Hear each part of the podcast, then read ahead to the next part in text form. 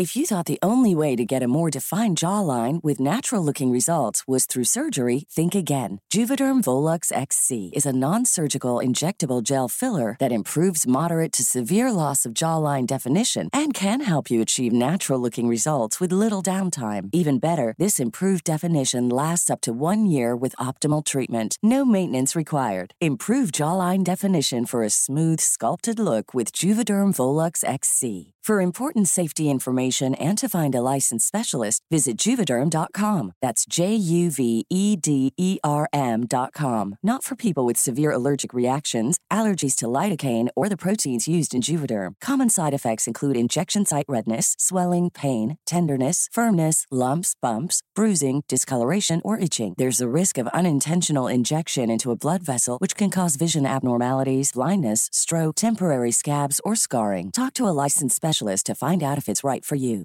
Flexibility is great. That's why there's yoga. Flexibility for your insurance coverage is great too. That's why there's United Healthcare Insurance Plans. Underwritten by Golden Rule Insurance Company, United Healthcare Insurance Plans offer flexible, budget friendly coverage for medical, vision, dental, and more. One of these plans may be right for you if you're, say, between jobs, coming off your parents' plan, turning a side hustle into a full hustle, or even missed open enrollment. Want more flexibility? Find out more about United Healthcare Insurance Plans at uh1.com. Du lytter podcast for Third Ear.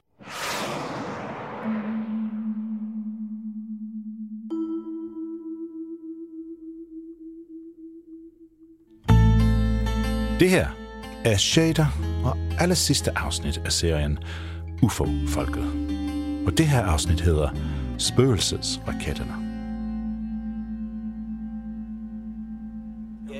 Ja, det gør det, når, Det er fredag aften tidlig i marts. Jeg sidder i en dagligstue i en forstadsvilla lidt uden for Aalborg, sammen med John Kirkegaard. Han er UFO-jæger. Der skete det. Så det så jeg ikke. Nej, det er jo det der trænede øje, der man skal have. Der, det kommer her, der kommer et kraftigt flash. Det så jeg ikke. Så du det? Ja. Godt. Det kommer flere gange. Så om du kan få øje på det. Der var det. Ja, der var det nede igen, ikke også? Ja. Det er ikke en type satellit. Johns kone og børn, de sidder og ser fjernsyn. Og mig og John, vi sidder og ser optagelser, han har lavet i sin baghave af UFO'er. Det der er med det, det er faktisk, at den drejer en lille smule. Altså, den ændrer retning nærmest. Ja. Ja, med mindre der er en raketmotor på den, så... John, må jeg lige spørge, hvad, hvad er det der? Det ved jeg jo ikke. Det ligner ikke noget, man normalt ser på himlen. Det er vildt fedt, det her. Men det der skal vi så også have med i aften eller noget? Det Ja, kamera her. ja, ja. Okay, fedt. Ja, men jeg har et par stykker af dem. Og der er flere af dem? Okay. Ja, ja. Det bliver man nødt til. I aften, når det er blevet rigtig mørkt, har John lovet at tage mig med på UFO-jagt. Det er fordi, jeg er jo sådan lidt... Jeg bygger mange ting selv. Ja, ja. Øh, det er det, er det, vi skal have med. Hvad står der? Electromagnetic Radiation Detector. Ja, Den har du selv... Altså, det, jeg har bygget om på det. Jeg kunne ikke købe det, så byggede jeg lidt på det. Og den... Hvis I begynder at blinke helt vildt, Ja. når vi er deroppe, så, øh, så er det fordi, der sker noget. John har en hel masse udstyr til at spotte UFO'er, som han selv har bygget. Øh, nu er det faktisk første gang, jeg skal prøve at bruge den der. Øh, den der tunede... Øh... Ja, den har jeg testet. Det jeg har gjort, det er, at jeg har trukket simpelthen 15 meter kovertråd ud. Øh, så har jeg slæbt en øh, mikrobølgeovn ud. Og så har jeg tændt for mikrobølgeovnen, for den skaber faktisk en hel del støj. Og så hernede, I den store flight case. ja, der har jeg lidt, der har jeg også kamera og sådan noget i, ikke også? Altså, og jeg har også der, altså jeg har kamera nok, øh, det er ikke det. Og så er der alt muligt andet her gemt under... Øh... det, det er selve night vision, det her. Men okay. Så altså, udefra ligner det jo sådan et uh, nedløbsrør nærmest. Ja, og det er det, det er det jo også. Jeg synes, det er helt vildt, det her. Ja, og så har jeg så den her, som, som man også kan bruge, ikke også? Hvad? Det Okay. er en geigertæller. Den grækker til dig. Ja, det er simpelthen sådan en, som du ser på, på film. Det er mest tænkt på, hvis vi, øh, hvis vi nu ser noget. Noget, der er tæt på. Fordi det område, vi skal op i, bliver faktisk set rigtig mange ting.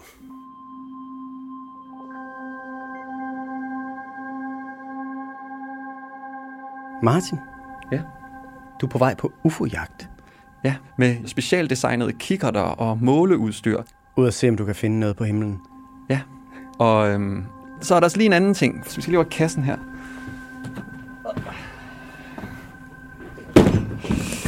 Endnu en kasse fyldt med kassettebånd. Yes. Men vi skal kun bruge et af dem, fordi det her det er jo det sidste afsnit, og jeg er kommet til det sidste bånd. Et sidste kassettebånd, hvor der står spøgelsesraketterne. Omkring 1946-47 indløb der stribevis af rapporter om spøgelsesraketter over Skandinavien.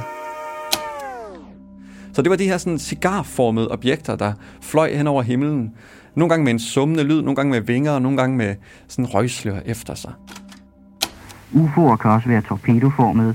En af de mest spændende typer er den cigarformede UFO. Deres farve er som regel sølvskinnende eller glødende og kan ændre sig i takt med accelerationen. Dengang i 1946, den sommer, der var der op mod 2.000 observationer.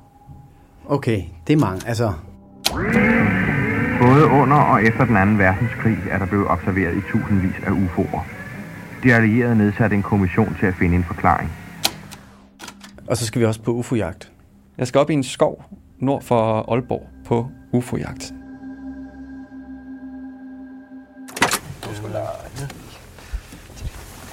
Ja. Jeg har lige lidt ekstra lag, jeg lige skal have. Hvad siger man? John og mig har pakket Red Bull, varmt tøj og knorsuppe. Vi er på vej op i en skov nord for Aalborg. Og på vej derop er der noget, John gerne vil vise mig. Men jeg vil lige fortælle, hvad det var, jeg oplevede. John har selv set en UFO lige her. Så kan vi godt gå ud. Det er mange år siden nu, men han har aldrig glemt det. Så lige i, øh, i silhuetten af skoven, der hænger et objekt på størrelse med et hus. Lige pludselig sker der det, at der kommer sådan ligesom to objekter ud på hver side. Så sætter de farten sådan, de går nærmest i stå. Og så daler de lige så stille ned. Og så at der sker det, der sådan slår helt benene væk under dem. Det er det her det objekt, det begynder at stige opad her. Og så stiger det, og stiger, og stiger. Og så øh, tænker jeg, det her det er helt fuldstændig vanvittigt, det jeg lige har set. Jeg har lige stået og set på rumskib, ikke også? Så, så det er den følelse, jeg har. Og så sker der så det, at jeg tænker, jeg skal væk herfra. Kører fuldstændig åndssvagt. For at komme hjem, kan jeg slet ikke sove, og jeg kan ingenting øh, i et par dage. Øh, møder på arbejde, og altså, jeg tænker, det kommer som ny... Altså, militæret, de ville være derude, og jeg var helt sikker på, at alle havde set det her. Der sker ingenting. Jeg hører ikke noget, jeg ser ingenting. Øh, jeg hører ikke om det. Og så prøver jeg ligesom sådan lige, som du ved, ude på min arbejdsplads dengang, og lige sige, nu skal I lige prøve at høre, hvad jeg har oplevet. Og der øh, vil jeg sige, der er langt de fleste derude, de skraldgrinede bare ved frokostbordet. Men det var jo sådan, når man så sad i bussen bagefter, så kunne jeg nogle gange godt sidde og have den følelse af, at I skulle bare vide, i skal bare vide, hvad jeg har set. Så synes jeg, interesse ligesom for at, at, at, at, at jagte de her ting, den er, den er bare vokset lige siden. Det er sådan her, det begynder for mange UFO-entusiaster. De ser noget på himlen, som ingen vil tro på. Og det sender dem på en livslang opdagelsesrejse ind i det ukendte. Og det er også sådan, John har det.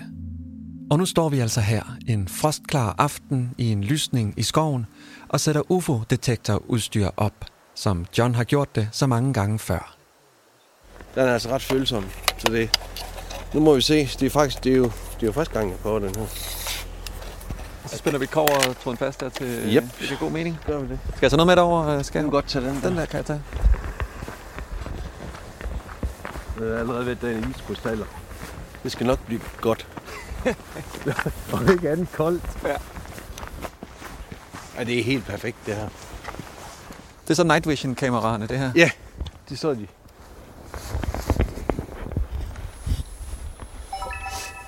Det er den lille tv-skærm der. Kan du se alle de stjerner? Ja, for fanden. Det er derfor, det er helt fantastisk at bruge det her. Altså, jeg, jeg kan ikke se én stjerne med det par øje. Og hvad, hvad, hvad, hvad peger du derhen imod nu? Nu så jeg nemlig noget derovre. Så vil jeg godt have sat den der op til. Øh, Kan du ikke lige opsummere, hvad, hvad er det, vi har kørende nu? Lige nu der har vi jo øh, tre sat op dernede, øh, der måler elektromagnetisme. Og så har vi øh, to night vision kameraer, der kører her. Det her bliver en lang aften. Det har John gjort klart for mig. Og det er allerede frysende koldt. Det er, det er jo meget fedt, du er med, synes jeg. Altså, til det her, fordi det er sådan lidt... Sådan lidt hvad? er lidt nicheagtigt. Altså, Vi sætter os i to campingstole med vores Red Bull og varme tæpper, og så er det bare at vente. Og man skal jo ikke regne med. Det er jo ligesom jægeren, der ser ud for at skyde dyr. Jamen, hvis der ikke kommer noget dyr, så har han ikke noget at skyde. Altså, det er jo den der med tålmodighed, tålmodighed. Mens vi venter, taler vi om gamle danske UFO-observationer. Det er noget, John og jeg begge to har dyrket temmelig meget. Og hurtigt kommer vi ind på spøgelsesraketterne. En af de mest spændende sager, det synes jeg, det er fra Danmark, det er den, der hedder spøgelsesraketterne. Kan du den? Ja. Der var 2.000 observationer Ja. i Skandinavien. Altså, der er jo billeder af det. Det er jo helt vildt på en sommer. Altså, Jamen, det er også helt vildt antal i det. det er det. Men der har jo været de der episoder. Altså, der er også... Historien om spøgelsesraketterne udspiller sig hen over en enkelt sommer i 1946. Den sommer er der op mod 2.000 observationer i hele Skandinavien. Mennesker ser de samme cigarlignende genstande flyve hen over himlen. Hver eneste dag er der rapporter om de her objekter, men ingen kan forklare, hvad det er. For eksempel den 27. juli 1946 ved titiden. Der ser en mand fra Kolding en hvidglinsende genstand bevæge sig gennem luften. Han beskriver den som en svane uden hals. Lydløs. Den 14. august, der ser en møllesvend i Tolbodgade i København en genstand. Der var fuldmåne, og himlen var næsten skyfri. Pludselig ser han et cigarformet objekt, der flyver hen over himlen, med en rød streg efter sig. I Sverige er der endnu flere observationer. Mange så de her cigarformede objekter eksplodere i luften eller styrte ned i søer. Og sådan fortsætter det. Forside op og forside ned i aviserne i sommeren 1946. Sagen om spøgelsesraketterne er Danmarks, ja hele Nordens største observationsbølge. Så mens John og mig venter på selv at observere en UFO, så lad mig fortælle dig om spøgelsesraketterne.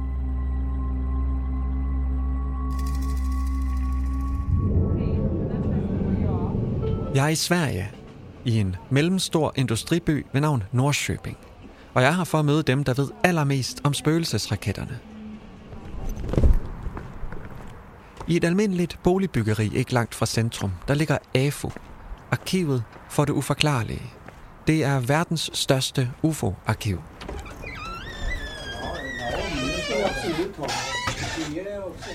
Det ser ikke ud af meget udefra.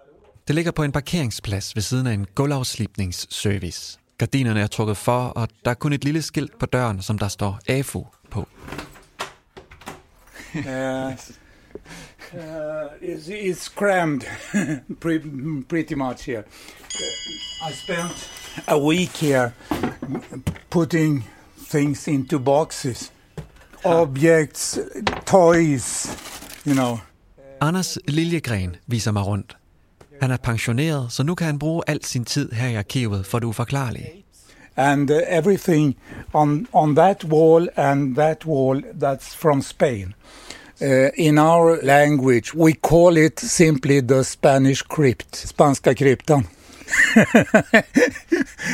Jeg har aldrig set så meget UFO-materiale samlet et sted. Og det her er kun et af deres lokaler. And now we go visit another place. Yeah, So there's it's one but that was just two Okay. out of 15. Uh, we can. Uh, out of 15?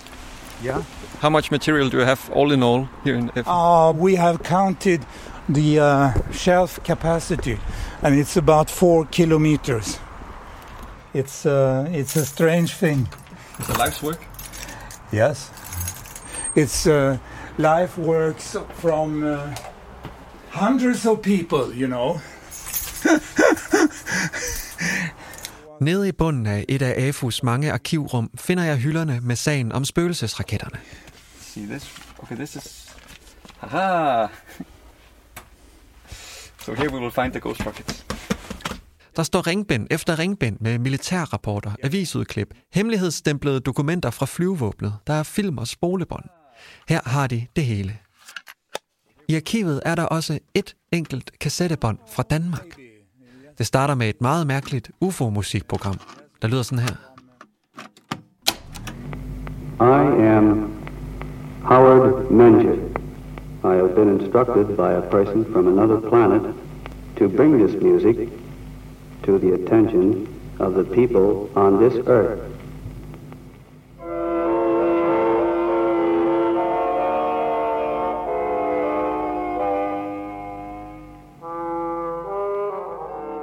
Jeg ved ikke, hvem der har optaget det her bånd, men der er alt muligt, der handler om spøgelsesraketterne på det. Og det mest interessante er nok et interview med en mand, der hedder Per Vinge. Han arbejder i Generalstabens efterretningssektion, det der i dag hedder Forsvarets efterretningstjeneste. Og det virker som om, at Per Vinge er den eneste, der bliver sat på sagen om spøgelsesraketterne i Danmark dengang i 1946.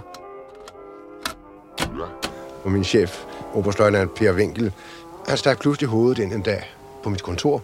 Sagde, hør, mm, der har stået nu noget i bladene om, om, om flyvende raketter og sådan noget. Uh, vi må se at finde ud af, om der er noget hold i det. Den løser du, og det må ikke koste ret meget. Og så lukkede han døren. Det her er bestemt en usædvanlig opgave for en ung officer som Per Vinge. Men han går til den uden at kny. Han begynder at interviewe vidner. Jeg husker for eksempel en, øh, et tilfælde på en af Kattegatsøerne, jeg husker ikke hvilken. Den havde, var kommet ude fra nord, og så var den landet. Sønnen skriger derude fra, der er en til, der er en til. Og man styrtede jo mand af hus. Et andet tilfælde, husker jeg, det var i Særøbugten. Øh, Askelige folk, sommergæster, havde set flyvende raketter var styrtet i havet. En af mine egne kolleger på det tidspunkt inde i generalstaben øh, kom til mig en dag og sagde, men i går så jeg saftsus med selv sådan en nede ved Strandvejen. Der var simpelthen bare en flamme, der bevægede sig gennem rummet.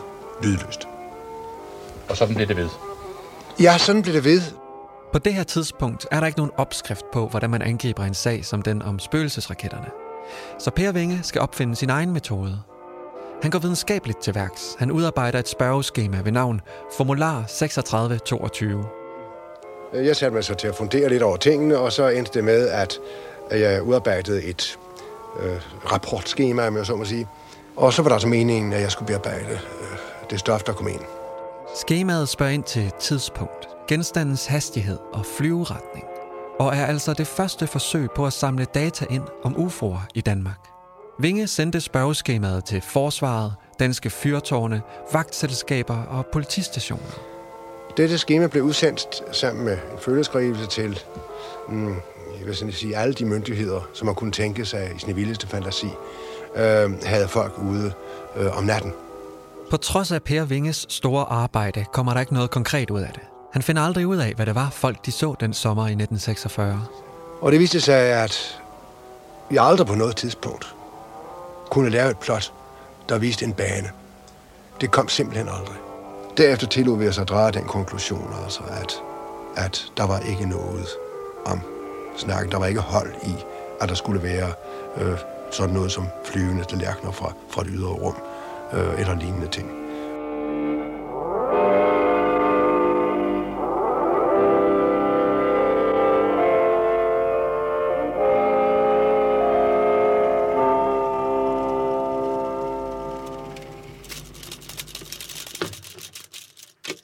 Sådan bliver sagen om spøgelsesraketterne officielt lukket i Danmark.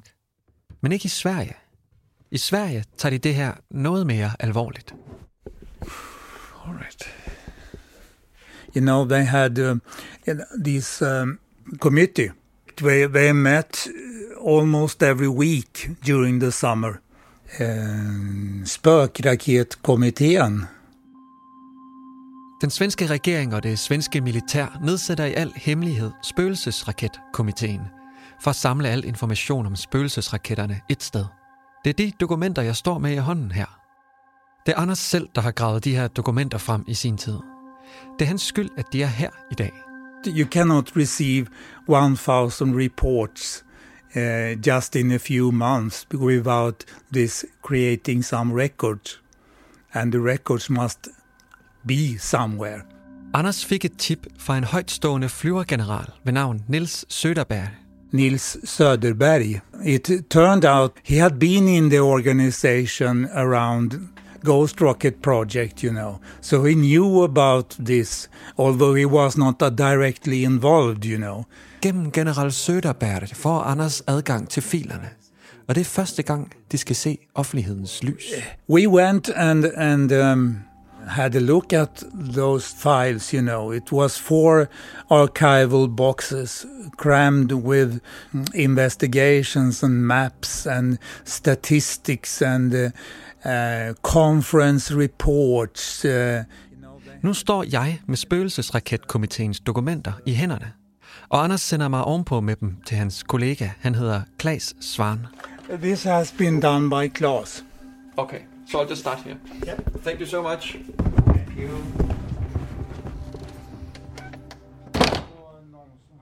Klaas Svan må være en af de eneste, der stadig undersøger sagen om spøgelsesraketterne her snart 80 år efter. Yeah.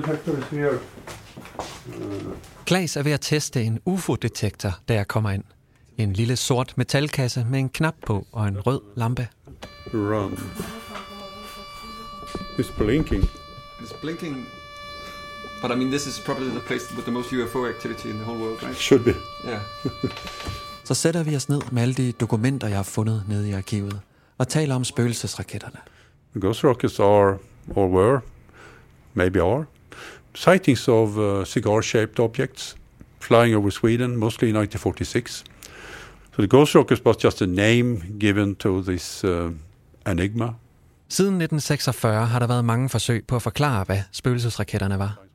Og Klaas har studeret alle de her forklaringer grundigt. Is it meteorites? That has been put forward. I'm an amateur astronomer. I spent my whole life uh, dealing with astronomy, and it's completely impossible uh, because if it's a meteor wave, it's only for a couple of hours, and then the world, the, the, the Earth is rotating, of course, and this meteor shower will move and have impacts in other places. It, it didn't happen, uh, and day after day after day, there are no such meteor showers. Den fremherskende teori dengang var, at der var tale om militærraketter. Mange troede, at russerne var i gang med at teste nye, moderne missiler i luftrummet over Danmark, Norge og Sverige. But the, the war is over. Where should the rocket come from? I mean, the war is over, but the scare is not over. Swedish military sent um, spy planes because they also thought it may originate from the Baltic, Baltic area, and they couldn't see anything, any any evidence of that. They were also listening to, to radio communications from that area. Couldn't see anything that indicated that those missiles were sent from there. Det svenske militær finder ingen beviser på, at de her raketter skulle komme fra Sovjetunionen. Og der er også en anden mærkelig ting ved den teori. Mange mennesker har set raketterne styrt ned i svenske søer, men der bliver ikke fundet nogen rester af raketterne. Ikke så meget som en møtrik. Uh, some of them crashed.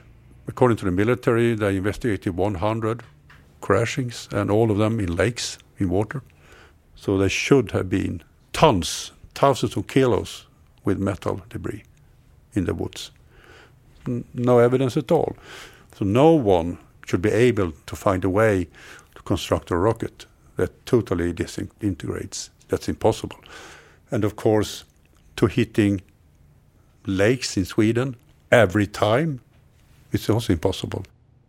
For mange ligner det her en teknologi, som vi aldrig har set før i vores verden. But they were speculating that it was TV guided and uh, propulsion was uh, atomic energy. That was what they were discussing. Very high tech, I mean. And uh, at one point, the Swedish uh, air crew chased the Ghost rocket in flight.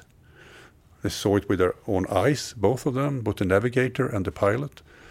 And they tried to chase it, but they were outflown by it. And the Ghost rocket flew right straight into this thunderstorm that they had tried to avoid because it was too dangerous. So this is not an ordinary rocket, and that is really what puzzles me and what puzzled the military at that time. Myndighederne var også uforstående over for de her fænomener. Der er endda et afklassificeret dokument fra det amerikanske luftvåben, der siger, at medlemmer af det svenske luftvåben vurderede spøgelsesraketternes teknologi til at være så langt fremme, at den ikke kunne være jordisk. These phenomena are obviously the result of a high technical skill which cannot be credited to any presently known culture on Earth. Yeah. Men der tror Klaas, at amerikanerne har fået forkerte informationer. I don't believe that at all. That he said that. No, don't believe at all. Mere end 2.000 observationer på en sommer. Omkring 100 nedstyrtninger i Sverige alene. Og der er ingen forklaring på fænomenet, selv den dag i dag. So what are we left with? I really see this as the greatest mystery when it comes to UFOs because so many witnesses, broad daylight. They heard a sound. They saw the sun glancing in, in the hull of those objects. They could sometimes see smoke coming out from them. They could see small wings. They could hear the crashes. They could see the splashes, the 20 meter water columns coming up. But there we are. That's it. We don't know. It's very, very well documented. Really well documented. Much more documented than most UFO cases are. And we still don't have the answer.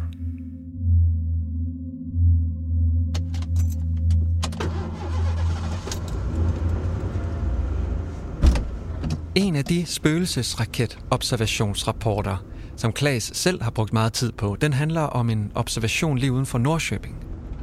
Og det interessante ved den her spøgelsesraket er, at den skulle være filmet af en professionel fotograf ved navn Gösta Skog. Klaas har selv fundet frem til Gösta Skog og interviewet ham tilbage i 70'erne. Og nu er vi på vej ud for at se det sted, hvor Gösta filmede spøgelsesraketten.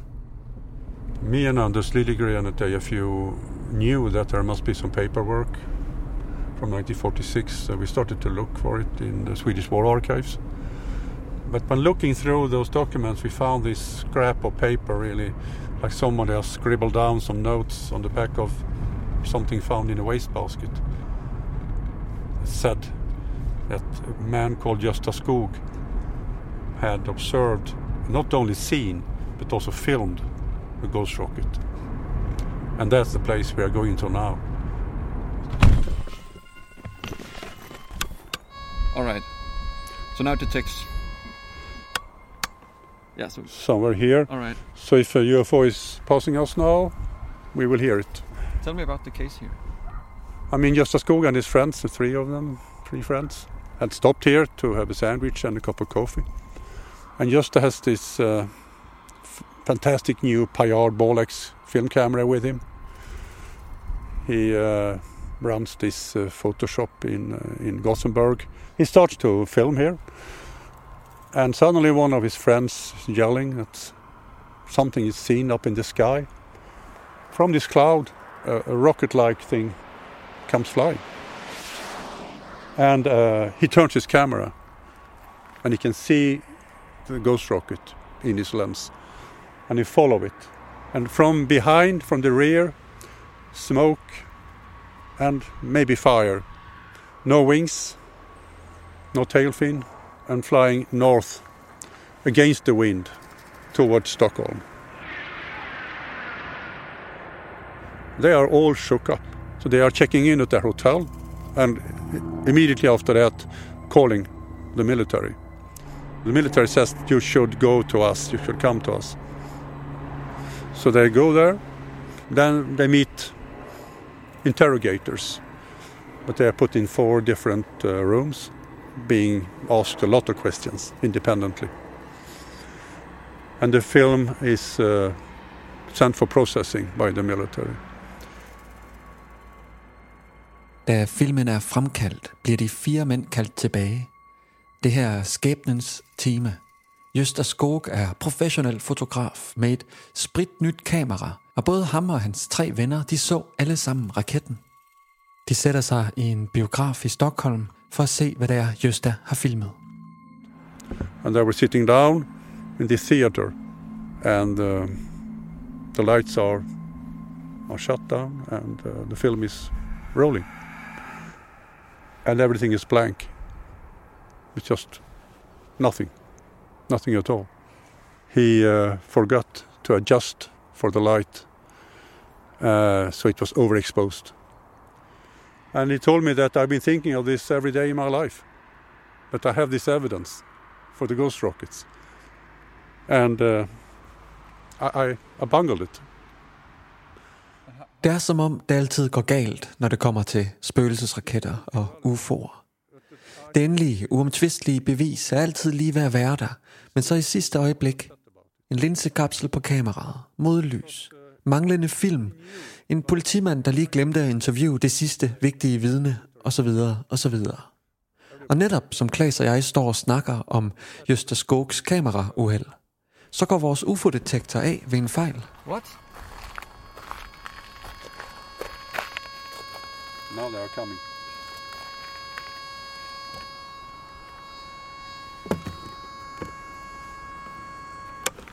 Right on cue. There was a moment you went for the documents, for the evidence. Yeah. Når det kommer til UFO-efterforskning, så er der til synlædende ingenting, man kan stole på. Jeg kan mærke på Klaas, at han stadigvæk er skuffet over den her lille upser, som Jøster Skog han gjorde. Because I really want to know what happened over Sweden at that point. I really want to know what uh, those very physical, very tangible objects were. If I, for a second, thought this was just pure imagination or a mass hysteria, I wouldn't spend a minute on it anymore. And I'm quite a skeptical UFO investigator.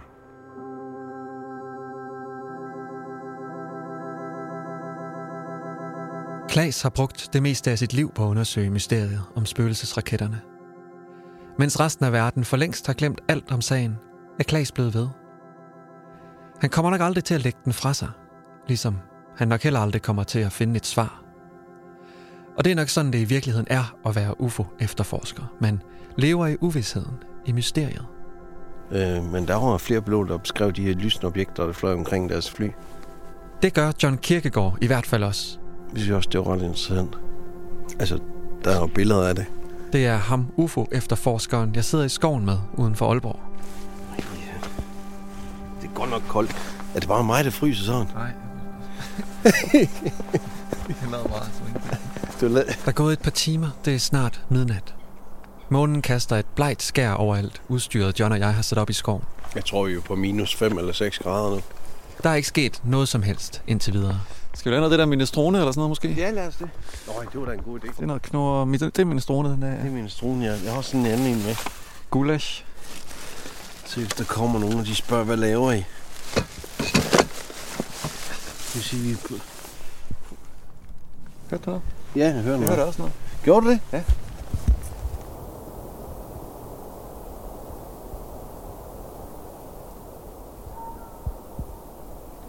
Det er noget mærkeligt. Jeg gør det ikke. Ja, det lyder meget mærkeligt.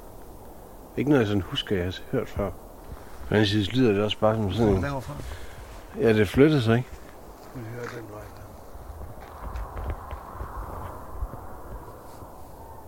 Kommer det derovre fra? Kan du høre det derovre fra? Ja, det er så mærkeligt. Det kommer altså herovre fra, ikke også nu? Ja. Hov, ej! Kom og se, kom og se. Hvad var det for noget, der dukkede op der? Der var sådan en lille... Så du godt det? Ja, ja. Det har jeg ikke set før. Så der bliver venstre kvarte... Jeg så det? Ja. Det var noget mærkeligt.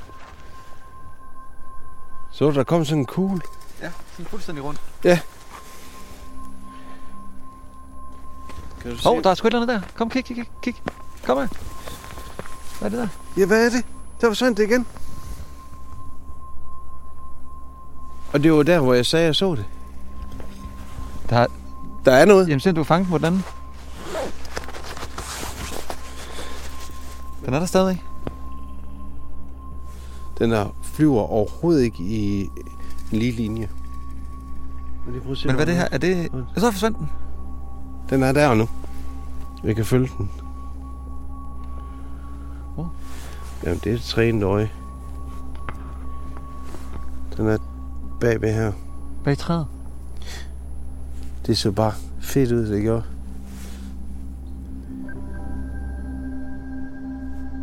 John ser den med det blotte øje, og jeg ser den på en af Johns night vision kameraer. En lille lysende plet, der bevæger sig mærkeligt, på en måde som et fly eller en satellit ikke ville gøre det. Jeg tænker, vi har fanget noget i aften. Noget af det gode. Hvad har vi fanget? Jamen, øh, et eller andet, som jeg umiddelbart ikke kan forklare, hvad er. Fordi at øh, den, den, den har ikke bevæget sig som en øh, satellit. Øh, satellitter, de har det ikke med at flyve vandret og så bagefter lodret. Og, altså, det gør de ikke. Så vi har fanget et eller andet. Hvad vi har fanget, det ved vi jo ikke. Før vi kan se os om, er den væk igen. Den lille lysende prik på himlen. Men, det, men, men den faldt heller ikke sådan i en lige kurve ned. Den sådan ligesom flakkede lidt. Men øh, Men hvad var det? Har jeg lige set? en UFO. Men det var sjovt, jeg tror, jeg havde en idé om, at der ville, der ville lande et eller andet lige foran os. Ja, det synes jeg egentlig også, det, det mangler bare. Men det er jo selvfølgelig sådan her, det er. Det er det arbejde, du laver. Altså sådan, Ja, det er jo det. Altså, det, det er jo selvfølgelig været drømme, hvis der lige var noget, der landede. Men det gør der nok aldrig. Der er nok aldrig noget, der lander lige for fødderne af os. Og det ved John godt, det kan jeg høre på ham. Men John tager stadig herud, aften efter aften.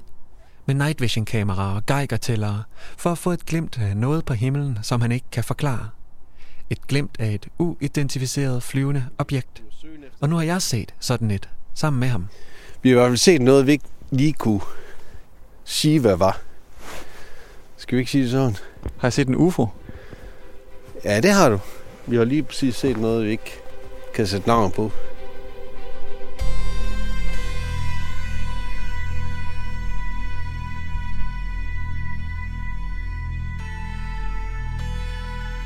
Martin? Ja, Christian. Al- altså, du har set en UFO?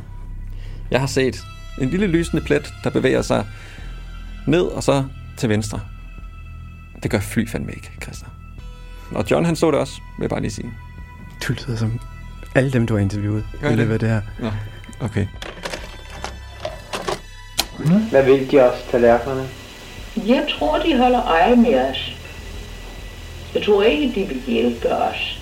Men så skulle de jo så have sat i gang nu med alle de kriger og uenigheder og hash og alt det møg, som findes i verden. Altså, du er en af dem, der har set en UFO. Ja. UFO-folkene mener, at UFO er det største videnskabelige problem i vores tid. Sådanne spørgsmål sviger, og alle vil gerne have et fyldskørende svar. Det, du har oplevet der, ikke? Kommer du til at bruge resten af dit liv på at undersøge, hvad det er, du så sammen med John lidt nord for Aalborg? I dagene efter, der så jeg op mod himlen hver aften. Og, øh, og så stod jeg og spekulerede. Øh, På hvad? om vi er alene i universet. Hvis jeg nu var en mirakelmager og kunne opfylde ønsker, hvilket ufologisk ønske ville du så fremsætte til mig? Ja, så kunne jeg jo tænke mig, du fortalte mig, hvad de flyvende tallerkener var. Og nu kan jeg altså kalde mig officielt medlem af UFO-folket. Man kan godt tænke sig, hvis folk ikke ser alt for godt, øh, og hvis man ikke er jordbunden nok, så kan man lade sig narre af, sådan et, et sjovt lille fænomen. Der mangler altid det vigtigste led i kæden. Men jeg har ikke engang fortalt det her til min kæreste, Christian. Hvad du så den aften? Ja. Jeg ved jo ikke, hvad det var. Altså, det, det, det er uidentificeret. Det er derfor, jeg har set en UFO. Du er med i den klub nu? Jeg er med i klubben, og som du kan se, så smiler jeg fra øre til øre. Hvad nu, hvis de landede og, Ja. og, og tilbød en flyvetur? I, jeg ville myldre derhen med det samme, og Ja. så tage med med, Ja. selvom det var små mænd eller store mænd, eller bare få Ja. kontakt og komme med. Ja.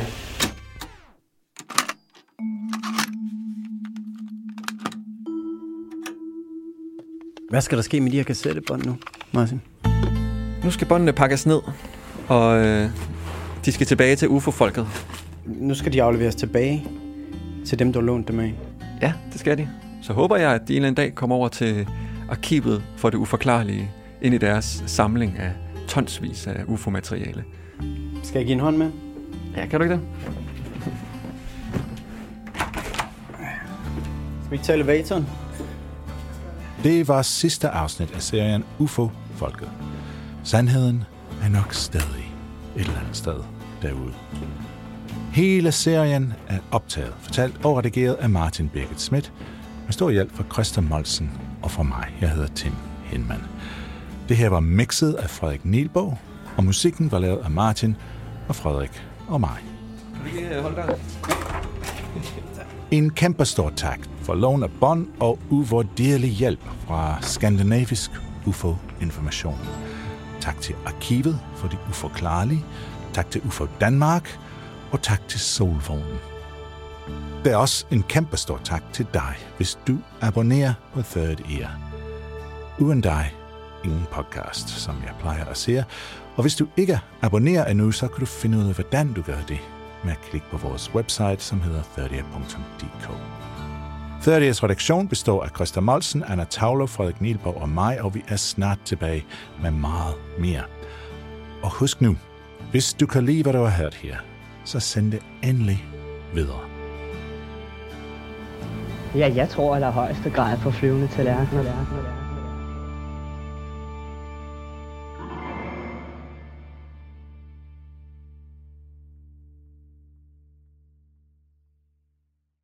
Kom med på en rejse fra Colombia til Vendsyssel med guder, advokater og en vampyrblæksprutte. En virkelig miljøkrimi, hvor superskurken tjener milliarder på sine ofres lidelser, og samtidig fører en retssag, så forbrydelserne kan fortsætte uden konsekvenser. Hør podcastserien Retten til floden på Miljøbevægelsen Noras kanal Jord i hovedet på din foretrukne platform.